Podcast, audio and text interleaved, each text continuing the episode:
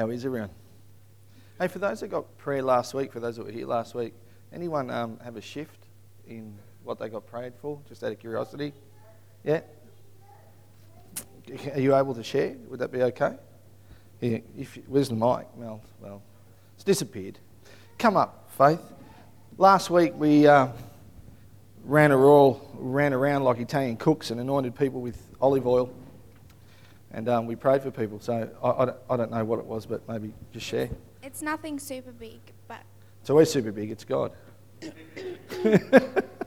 um, so I had this majorly painful, excessively itchy rash, like that just covered my entire body after I got a massage, and I wasn't sure what it was, an allergic reaction or whatever, but it was like to the point where I nearly wanted, wanted to go to hospital. But then after I got prayer, that the bump subsided, and then I'm not itchy anymore. So Come on.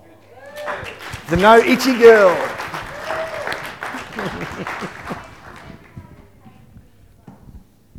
Anyone else had a shift that received prayer? Cool.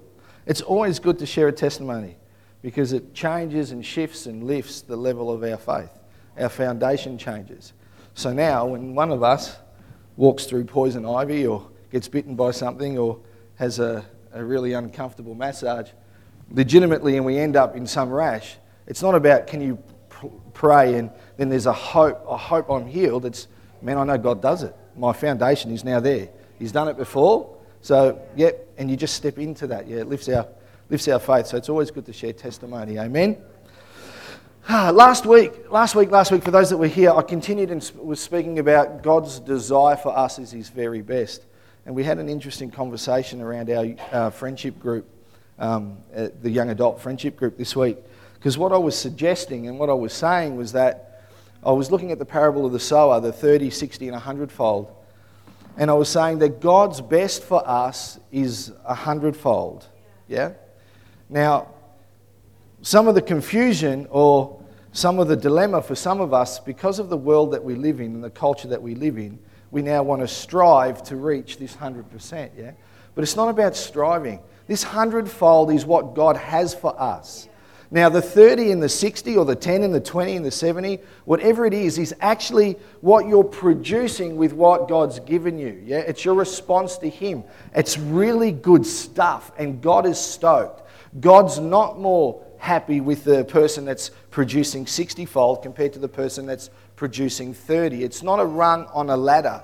But what it is, when we understand God's best for us, what we know is whether we have much or whether we have little, in God there's always more. So, 30 fold is excellent. You're walking with God. His desire is for you to walk in a hundredfold. Yeah? So it's not for you to be disappointed or upset about it. It's just knowing that. And in the process of walking out your faith, you become more and more like Christ. You actually mature in your faith. It's like teaching your kids to swim. Yeah, you put them in water that's really shallow. And then as they get more confident, your desire is that they'll swim in deep water, isn't it? But you're not going to throw them out there, but it's still your desire. You want to see them do the full on freestyle, backstroke, breaststroke, whatever it is. And so, bit by bit, as they get confidence in that, they step into deeper water. And so, everything about God's best is it's already given to us. It's just walking in it, and it's a process and it's time. It's not to be jealous of those that you feel as though are further along in their faith or stronger in their faith, etc. It's not to be disappointed with where you find yourself at, because whether you're walking shallow water or deep water, it's all faith, yeah? Whether you're producing 30 fold, 60 fold, or 100 fold, you're producing, and God is stoked with you. Like He's over the moon, ecstatic and happy for you. Because He's God, He's just saying, hey, there's more. You've got to understand this wording God's desire is His best for us. So that's not your best, it's not my best, it's His best. And the minute that you think you've got a hold and a, an understanding of what God's best is, He's about to blow that out of the water and show you that there's still more. Yeah? You understand what I'm saying? So when we're talking about God's best, it's about encouraging us to know that no matter where we're at, God's got our back. No matter what we're going through, there's more, and He desires more, and He wants to pour out more. We just have to walk it out, the process of our faith. Amen? So I just wanted to share that because we had a really good discussion in our group, yeah? And some people were, were, were wrestling with, but I'm only at 30 fold. Well, that's actually awesome. you know, like that's, that's fantastic. This is not like getting A, B's, and C's in class. This is a 30% return because of the way your heart has grabbed hold of what God's given you. And He's like, just, man, look at my child. They're awesome. And, and by the way, man, there's a hundredfold. There's still more, you know? So it's not that He's dragging you or He's upset. God's just saying there's more. It's His best, yeah? All right. So is that okay? I just needed to lay a little bit of a foundation because with God, there are deeper depths. When you think you've gone super deep with God, He's about to freak you out because there's deeper depths. And when you think you've got, you've got God all understood and, and you've grabbed Him as wide as you can go, He's about to freak you out again because there's wider widths. Yeah? There's higher highs with Him because it's God. There's no beginning and there's no end. So the fullness of God can't be measured. Yeah, His best for us can't be mes- measured. So that should excite you to think, man, you know what? I'm really enjoying my relationship with God, but oh my goodness, apparently there's just so much more. Like it should be an exciting thing. It's like, man, you got 10 bucks in the bank, but you know that every time you take, no, even a better analogy than that. You know, when you get that commercial, when you've got that, that, that packet of Tim Tams, and every time you take one, it fills up again. And every time you take one, it fills up again. And then all of a sudden, you're right at the end of the pack and you think, I finally got to the end of that Tim Tam limit. Then it fills up again. That's God's best for us, yeah? So we should be a people that lives in that reality, in that truth, in that excitement, amen? The beauty is, He's already given it to us, which is what I love. If we can understand that, like Adria shared, regardless of where we're at, there's a peace and a joy that accompanies us everywhere, all the time, 24 7. So before we get into today's word, let's pray. Father, have your way in Jesus' name. And everybody said, Amen. Cool. I want to look at the Beatitudes today. I want to continue to suggest that God's desire is His best for us, regardless of where we find ourselves. Yeah? regardless of what we're going through. He has this thing within him that he can't help it. He just wants to give us his best, like each and every one of us. Not the person that was born in a Christian family, not the person that gave their heart on their deathbed, not the person that's given up everything and sold all that they've had and given to the poor. His desire to give us his best is for each and every one of us. Yeah? regardless of colour, body shape, intelligence, country that you were born in, language that you speak, regardless of any of that. He just wants to give you his best. So, it'll be up on the screen, but if you've got your Bibles, I'm going to continue to encourage you to bring your Bibles, your tablets, your iPhones. It's good to read, it's good to take notes, it's good to make marks in your Bible and make it look like you've used it. I try to bring a different one every week so I can take different marks because some of them look too new and people think I don't read it. So I've got to bring ones that are a bit dirty and old sometimes. so bring them. If you've got a Bible, bring it. If you don't have one, buy one. If you can't afford one, come and see me. Yeah? It's important to get the word into your spirit day in and day out because it just washes and cleanses our mind every time we're reading it. Amen? So, Matthew 5 from verse 3, we're going to read God blesses those who are poor and realize their need for Him for the kingdom of heaven is theirs. God blesses those who mourn, for they will be comforted. God blesses those who are humble, for they will inherit the whole earth. God blesses those who hunger and thirst for justice, for they will be satisfied. God blesses those who are merciful, for they will be shown mercy. God blesses those whose hearts are pure, for they will see God. God blesses those who work work for peace, for they will be called children of God. For those that are old enough to remember record players, it's like it just got stuck in it. He blesses those. He blesses those. He blesses those. He blesses those. You want to go up and move the needle, He blesses those. God blesses those who, are, who, who work for peace, for they will be called children of God. Verse 10 God blesses those who are persecuted for doing right, for the kingdom of heaven is theirs. God blesses you when people mock you and persecute you and lie about you and say all sorts of evil things against you because you are my followers. Be happy about it. Be very glad, for a great reward awaits you in heaven. When I look at this, all I see is Father's heart. All I see is His blessing. All I see, every time I read this, I just think, you know what? God's desire is His best for us. Like just verse after verse after verse. It's just like He wants to pour it out. No matter where you find yourself, what you're going through, no matter what your feelings are, there's something still that I want to give you, you know? It's Papa's desire for us. So let's have a look at verse 3. I want to go through it a little bit, bit by bit. Is that all right? So, verse 3 reads God blesses those who are poor and realize their need for Him, for the kingdom of heaven is theirs. The poor in spirit, the word poor there is actually referring to absolutely stone dead broke, not a brass razoo in the bank, not the ability to even buy a single uh, bread roll, let alone a whole loaf. It means you're so poor that you've got nothing. You are utterly and completely reliant upon the generosity of others. That's how poor. That's the poor. When you break it down to the Greek, that's what it's saying, yeah? And so this poor is saying you are stone broke spiritually. Like this, you in yourself, me in myself, we, we've got nothing nothing at all that we can actually purchase anything with. We are stone cold broke. It's, it's the place that you realize you can do absolutely nothing without Him.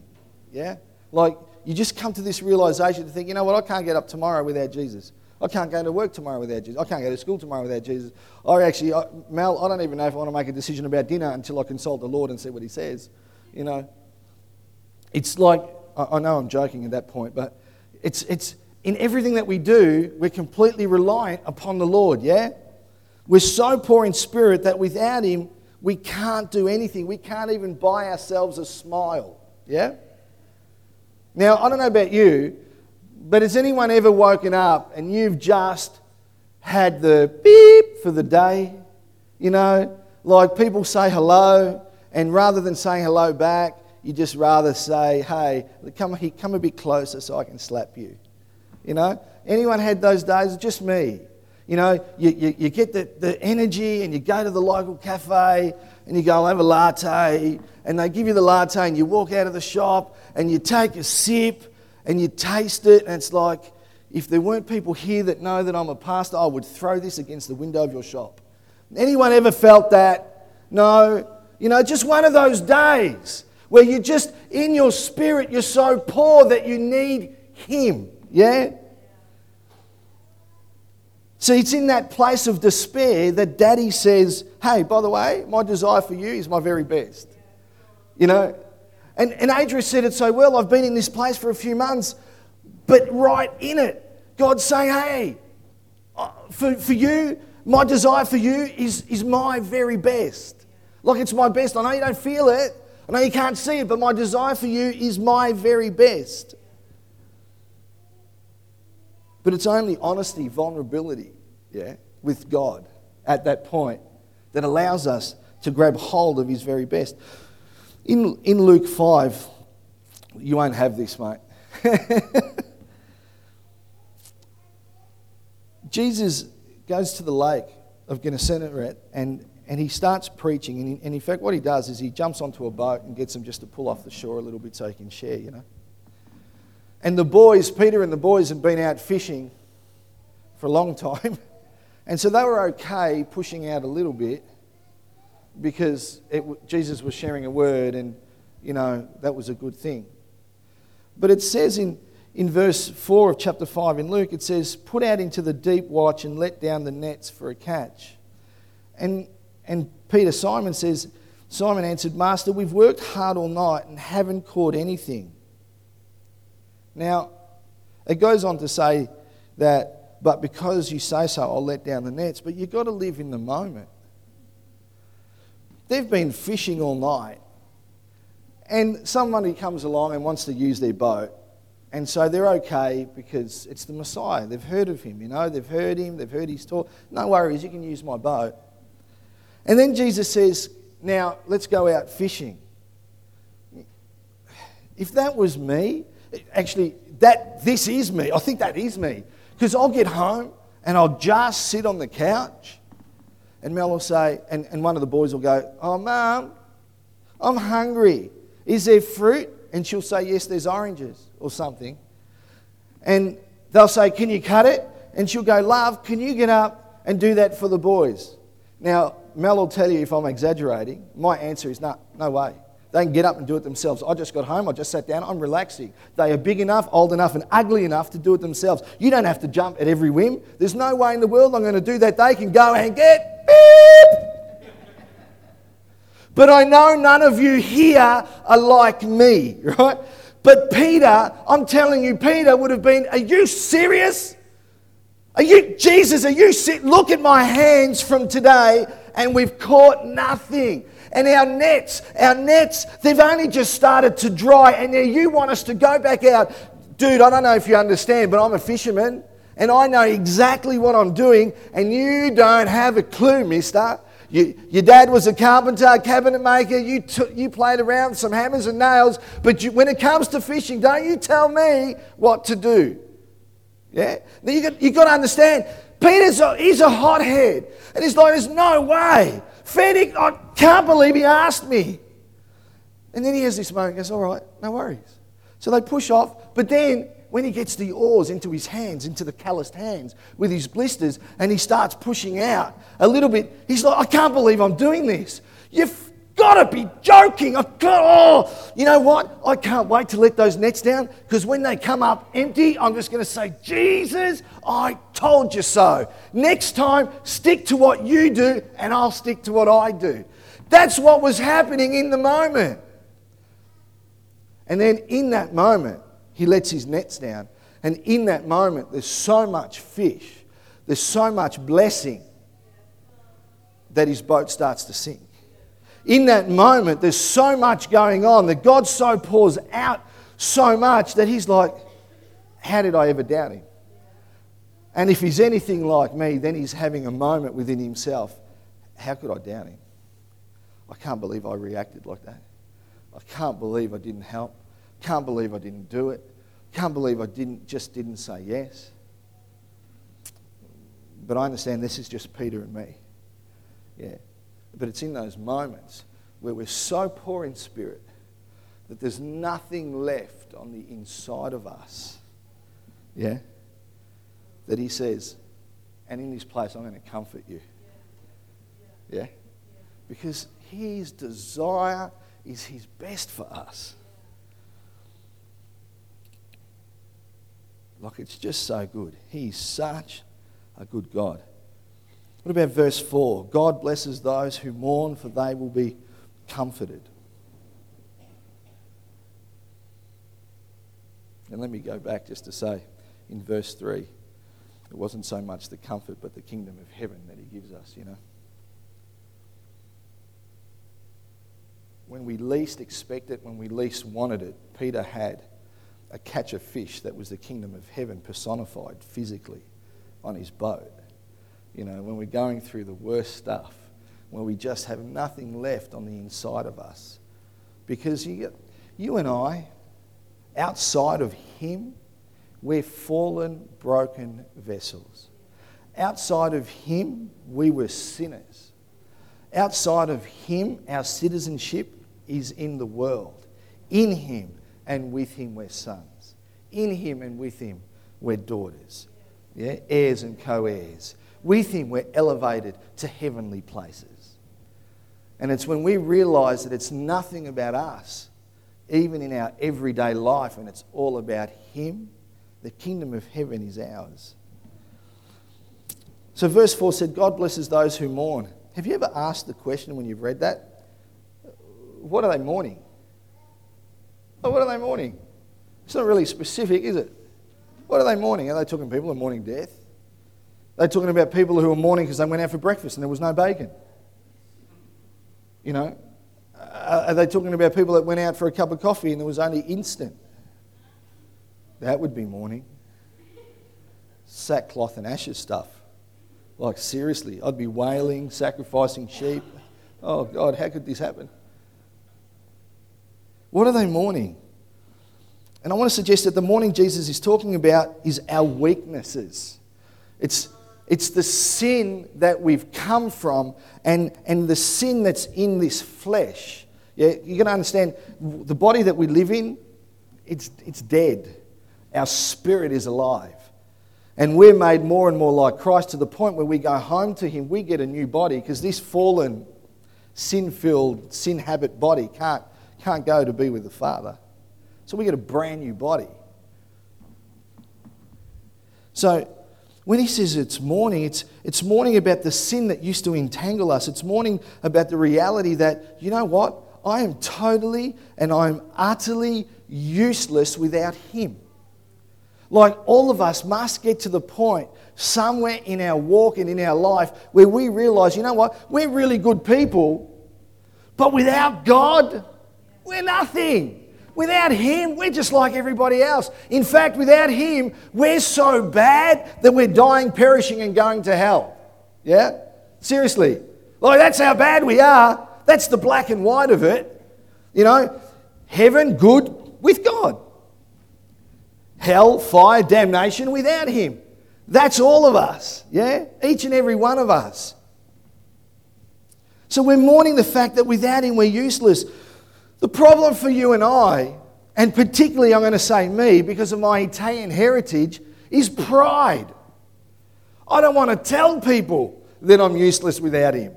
And in fact, I don't think I even want to tell God that I'm useless without Him.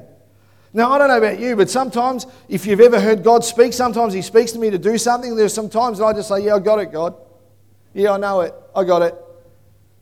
What about that? I don't know what you're talking about. So, so God brings someone along to speak into your life so that they can get down and dirty to work something out. And it's, they start to sort of, you know, point something out in your life. But because of a little bit of pride, it's like, no, I'm okay. I'm good. I'm right. But really, we should be mourning. Yeah? See, Jesus is saying, Blessed are those that know that they're in trouble without me and have the sense enough to admit it. Yeah? So it's those people, they're the ones that will be comforted. See, there's joy that comes through the mourning. But you've got to mourn. You have to have a look at where you're at. You've got to do some inside, you know, dwelling and seeking. And when we get to that place, when we can admit that we have no other option but Jesus, when we can get to that place where, where we can admit that we have no other choice but Him, He comforts us. Why does He comfort us? Because He's a good Father. He wants to comfort us, He desires to comfort us. What parent in this place doesn't desire to comfort their kids?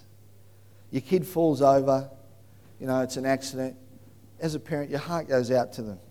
You know, you want to comfort them. They're in the kitchen and they're doing something they shouldn't do and they burn their hands. Your desire is still to comfort them. But in our Western world, we've become so good and so stoic at looking after ourselves that sometimes we just don't open up enough to allow God, Papa, to come in and comfort us. Because when we allow Him to do that, we actually are showing our weaknesses. We're actually saying, God, I'm nothing without you. I need you in my life. I need you to comfort me. So He's best. He just wants to give it to us. Even when we're at our worst, even when we feel terrible, even when we're hiding stuff, God's saying, Let me in. My desire is my best for you. It's a shame that in first world nations, in our Western world, that so many won't allow Father to comfort them. You know, 2 Corinthians chapter 12, in verse 9 says, Each time he said, My grace is all you need. My power works best in weakness.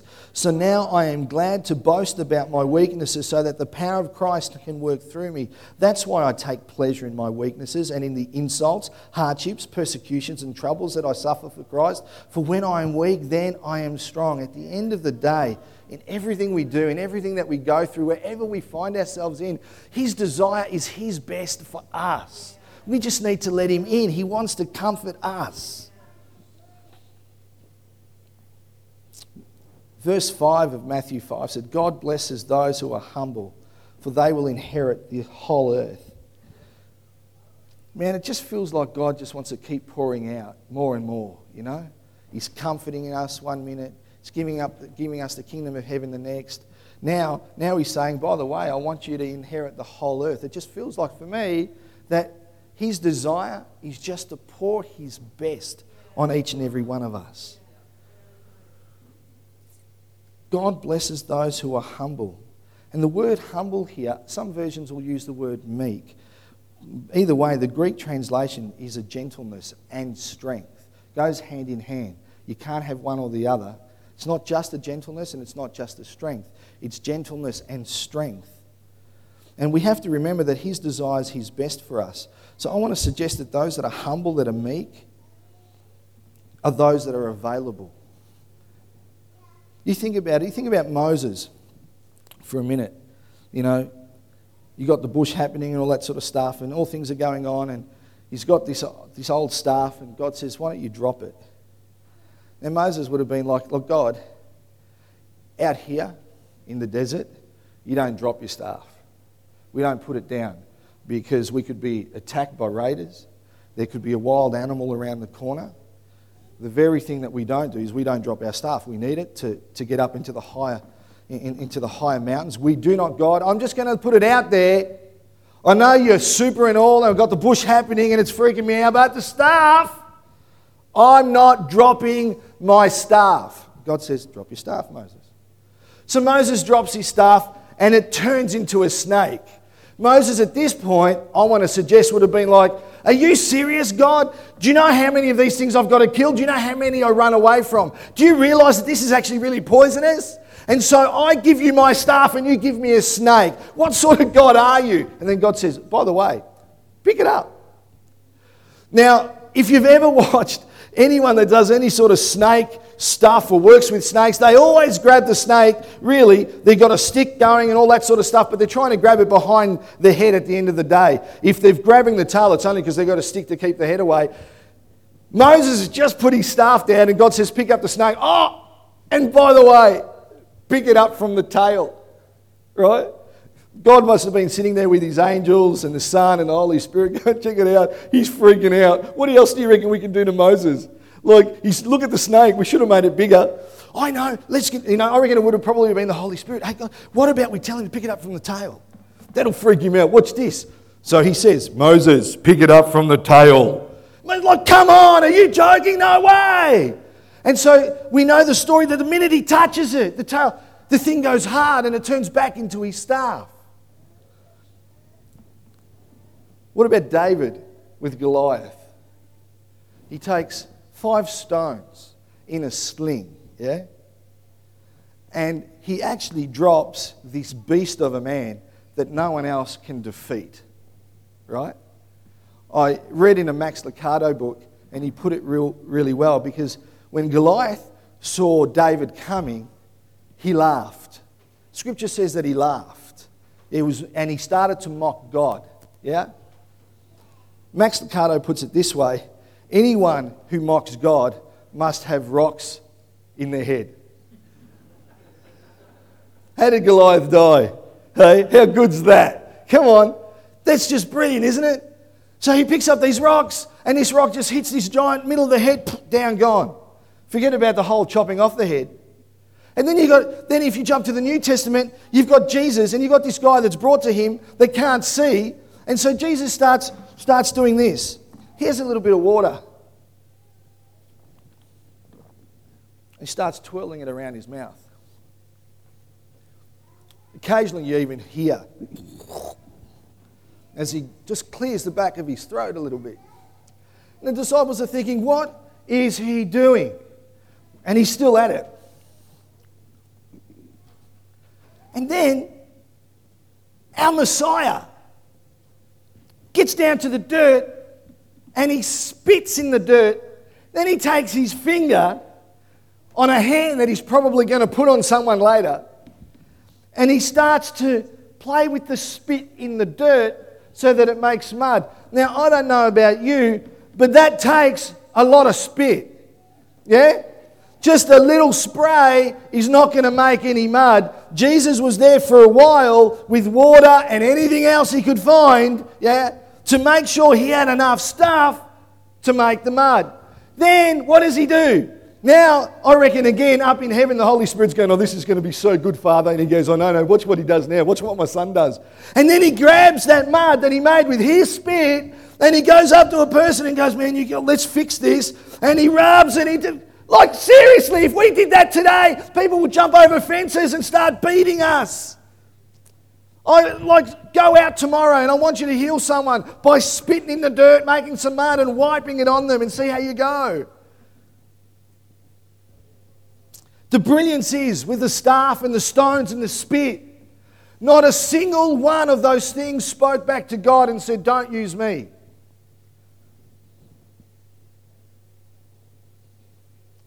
Not a single one complained how they were going to be used. Not a single one suggested an alternative to how God could use them. They just allowed God to use them how He saw fit. This stick, a stone, and some spit. It's like the old saying a canvas doesn't tell the painter how to make it beautiful. Does it, Grace?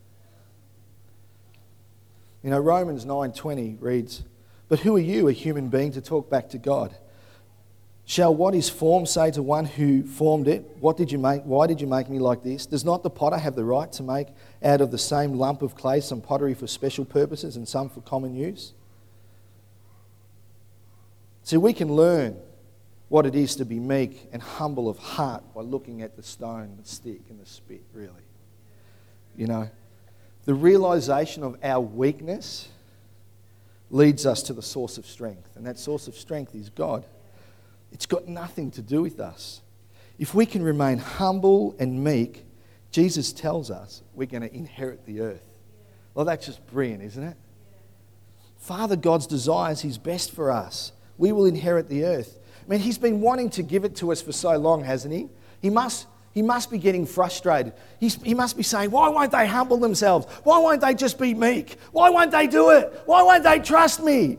Because in Genesis 1, in verse 26, it says, Then God said, Let us make mankind in our image, in our likeness, so that they may rule over the fish in the sea and the birds in the sky, over the livestock and all the wild animals, and over all the creatures that move along the ground. So God created mankind in his own image. In the image of God, he created them, male and female, and created them. But verse 28, God blessed them and said to them, Be fruitful and increase in number, fill the earth and subdue it. He's been trying to give us the earth since the beginning. And then now we're in the Beatitudes and he's saying, Listen, it's obviously not working. You're not picking it up. Let me give you the clue to actually, you know, inheriting the earth. Be humble. Yeah? Because his desire is just to pour his best on us. And if we can understand that, it doesn't matter what we're going through. It does not matter because we know that there's a God who loves us, who has in himself a desire to pour his best upon us. He's a good God, a brilliant God. Verse 6 in Matthew God blesses those who hunger and thirst for justice, for they will be satisfied. I'm going to read from a book Mummy, I'm so thirsty. I want a drink. Susanna um, heard her daughter's pleas, but there was nothing she could do. She and four year old Gayaneh uh, were trapped beneath tons of collapsed concrete and steel. Beside them in the darkness lay the body of Susanna's sister in law, Karine, one of the 55,000 victims of the worst earthquake in the history of Soviet Armenia. Calamity never knocks before it enters, and at this time it had torn down the door. Susanna had gone to Karine's house to try on a dress. It was December 7th, 1988 at 11:30 a.m. the quake hit at 1141. She had just removed the dress and was clad in stockings and a slip when the fifth floor apartment began to shake. Susanna grabbed her daughter, but had taken only a few steps before the floor opened up and they tumbled in. Susanna, Gayaneh, and Karine fell into the basement with the nine story apartment house crumbling around them. Mummy, I need a drink. Please give me something. There was nothing for Susanna to give. She was trapped flat on her back. A concrete panel 18 inches above her head and a crumpled water pipe above her shoulders kept her from standing. Feeling around in the darkness, she found a 24 ounce jar of blackberry jam that had fallen into the basement. She gave the entire jar to her daughter to eat. It was gone by the second day. Mummy, I'm so thirsty. Susanna knew she would die, but she wanted her daughter to live. She found a dress, perhaps the one she had come to try on, and made a bed for Gayaneh. Though it was bitter cold, she took off her stockings and wrapped them around the child to keep her warm. The two were trapped for eight days. Because of the darkness, Susanna lost track of time. Because of the cold, she lost the feeling in her fingers and toes. Because of her inability to move, she lost hope. I was just waiting for death. She began to hallucinate. Her thoughts wandered. A merciful sleep occasionally freed her from the horror of her entombment, but the sleep would be brief. Something always awakened her the cold, the hunger, almost often the voice of her daughter, Mummy, I'm thirsty. At some point in the eternal night, Susanna had an idea. She remembered a television program about an explorer in the Arctic who was dying of thirst. His comrade slashed open his hand and gave his friend his blood. I had no water, no fruit juice, no liquids. It was then I remembered I had my own blood. Her gro- groping fingers, numb from the cold, found a piece of shattered glass. She sliced open her left index finger and gave it to her daughter to suck. The drops of blood weren't enough. Please, mummy, some more. Cut another finger. Susanna had no idea how many times she cut herself. She only knows that if she hadn't, Gayaneh would have died. Her blood was her daughter's only hope. This cup is a new covenant in my blood, Jesus explained. Yeah? Those who are thirsty and hungry, it's a dying of thirst, it's a dying of hunger. It's something that can't be satisfied inside of us.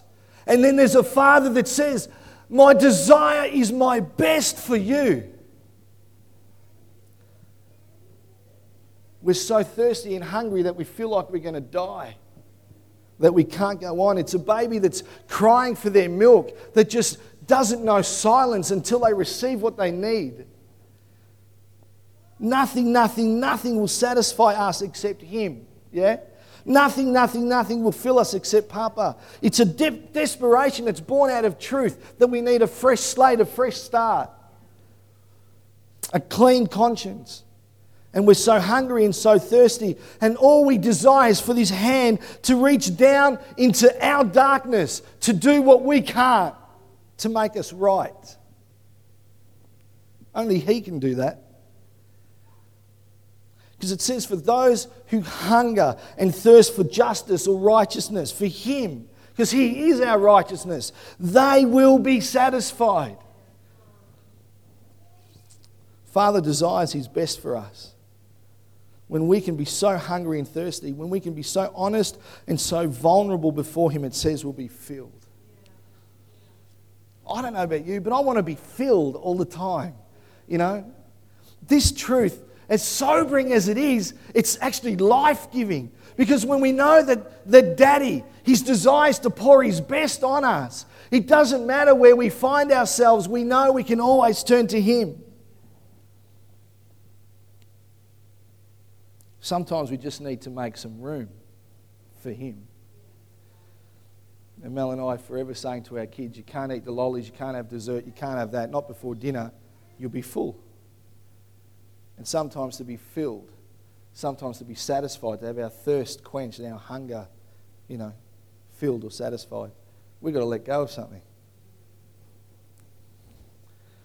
You know, verse 7 said, God blesses those who are merciful, for they will be shown mercy. You know, Daddy desires to, for us to have His best. And He makes this one simple. Those who show mercy to others are the ones that are truly blessed because they're the ones that are going to be shown mercy. It's really quite easy, isn't it? They're blessed because they're a testimony to Daddy's goodness. You know, when we forgive others, it helps us to see and understand how God's already forgiven us. I mean, you know what? That's, that's worth thinking about daily. That's worth thinking about before we go to bed. That's worth thinking about when we get up. The more mercy, the more grace that we give, the more we understand it. Because it's only as we forgive others that we begin to feel and understand what God felt when He forgave us. Yeah? I love it. The Beatitudes is so a sample of God, so shows us His heart. You know, verse 8 talks about God blesses those whose hearts are pure, for they'll see God. The pure in heart, the word pure is the Greek word katharos. It means, it means unstained. It, it, it actually goes on, and, and it's in context, it, it means without, without mixture. Yeah? My mind goes straight to a mixed drink, you know? Be it a lemonade and cordial, or water and cordial, or for somebody else, it could be a Bailey's and milk, or vodka and something, I don't know. But it's a mix, yeah? But a pure heart is one that's not mixed. There's nothing in the world that's tainting it. There's nothing in the world that's, a, that's mixing with it. It's, it's pure, it's guiltless, it's innocent, it's upright. See, God wants us separated from, for Him, yeah? And an unmixed heart's a pure heart. There's nothing that's fighting for your affection for God. And only you know if there are things in your life, in my life, that are fighting for our affection with God. Only we know. But that, that place of the pure heart says they will see God. Man, I love that. I love that. And I love it because of this. In Exodus, we know in the Old Testament that, that in the Old Testament, God took, took Moses and placed him in, in the cleft of the rock and only allowed him to see his back because you can't see my glory, all of me. You can't see all of me because you'll die. But when we get to this place, yeah, when we get to this place where our hearts are truly mourning and understand that we're, we're, we're nothing without Him, that we're so poor in spirit that we're, we're holding on to Him with both hands. When we start to live in this place with God, it, it, it's different. We, we don't come under the same rules anymore. Because now all of a sudden we're citizens of heaven, we're ambassadors, we're His sons and His daughters. And He says, if you'll have a pure heart, you will see me. If we were to stand with Moses now, he would be jealous of what we experience in God because God's desire is always His very best for us. Man, that, that's exciting stuff. That means, man, I, I, I want to see what's competing in my heart so that my heart's not mixed, so that it's pure. Because I, not, I just don't want to walk with God a little bit, I want to walk with God a lot. I just don't want to see his back like Moses, but I want to see God face to face. We're sons and daughters. God's desire is His best for us. Why don't we stand? So I'm looking at the time. I could go on with more, but.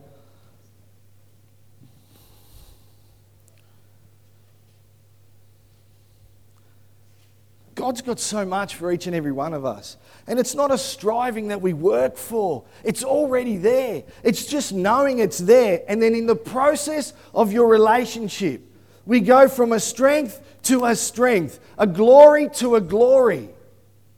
I believe personally that it actually it, it goes up, it improves, it gets better. Not because I'm trying harder, but because once I reach one level, then God says, Here's more. Once I get to the next part, God says, Here's more. This morning, when we sang a particular song, the one that you mentioned, Adria, there was a shift in the atmosphere as we sang it. I don't know if you felt it. There was a shift. There was a, in our spirit, our spirit just picked up. And so I'm going to ask the worship team to sing that song. But that's not the end of the service. It's not a time for coffee. It's not a time to go and get the kids. What it is a time for is to understand as we sing this song that God's desire is His very best for you. And so I want to challenge us all as we sing this song. If you know, if you know in your knower that, hey, there are some times that I've not been able to see God, you're best for me. We need to sometimes step out of that thinking, yeah? That stinking thinking. Sometimes we've got to step out of that place and look at things afresh for the first time. I'm going to ask you just to come forward. Not so we can pray for you, not for that, but for this. You know what? God, you are the answer. Man, I don't know why I'm thinking like this, but I'm going to keep my eyes on you. Man, I'm just, I, I don't know how I'm going to do it, but I know that your desire, your heart is your best for me. I'm going to step forward in faith and I'm going to live in this space and I'm going to live in this place and my heart will be right and at peace with you. I am nothing without you, God. Without you, I am poor in spirit. I have so many weaknesses, but God, in you, they, all of a sudden there are things that are becoming my strengths. And so I stand and I worship and I glorify and I praise. We're going to open up the altar to give you an opportunity to step forward. I'm going to step forward because you know what? I just desire to live in God's best every day.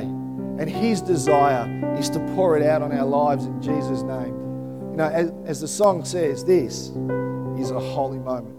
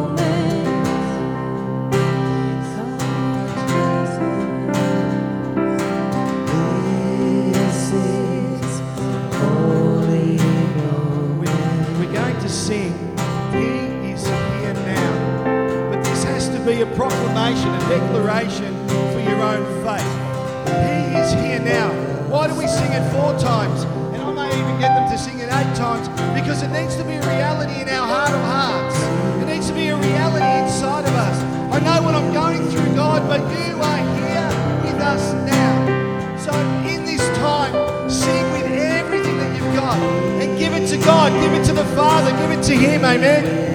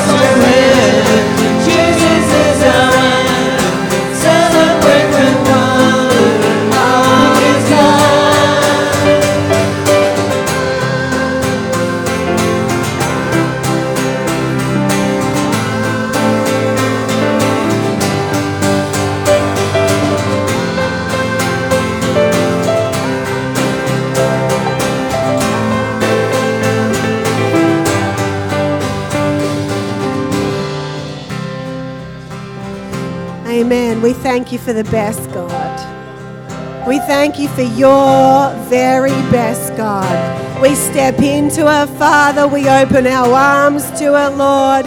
We receive it wholeheartedly, God. Every child, every family member in your house, God. We receive it. We receive it for this house, God. We receive it for this community, Father.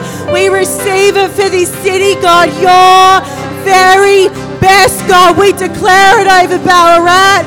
We declare it over Melbourne. We declare it over Victoria, Father. We declare it over this country.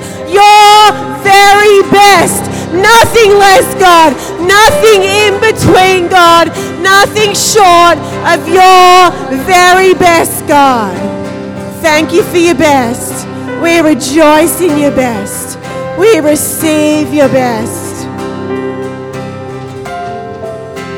The best.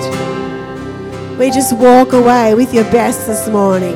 We walk in tomorrow with your best, and Tuesday with your best, and this month with your best, and this year with your very best. In Jesus' name. Amen. Have the best day. Have the best week. Have the best month. Have a great day. We love you.